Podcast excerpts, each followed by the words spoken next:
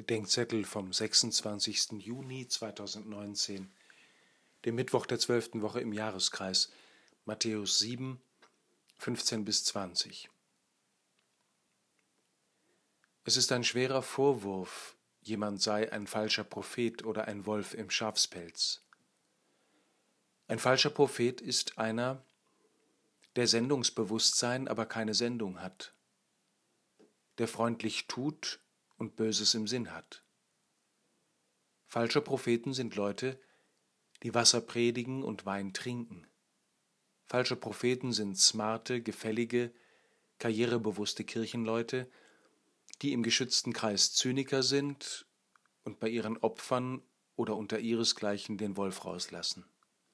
Falsche Propheten sind Leute, die nicht unterscheiden, die Einfaches schwierig, Schwieriges einfach, und sich dabei interessant machen.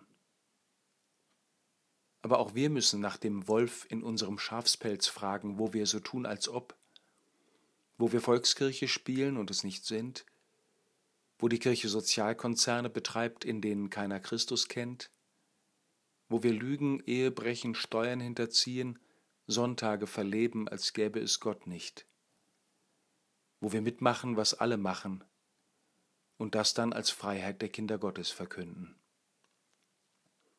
Die falschen Propheten, sagt Jesus, erkennt man an ihren Früchten. Das sind nicht die schnellen Erfolge und die mobilisierten Massen. Bis die wahren Früchte zum Vorschein kommen, kann es dauern. Jesus selbst und viele Christen mit ihm wurden als falsche Propheten hingerichtet. Und im Moment seines Todes blieb keine Frucht, außer ein Häuflein trauernder Frauen.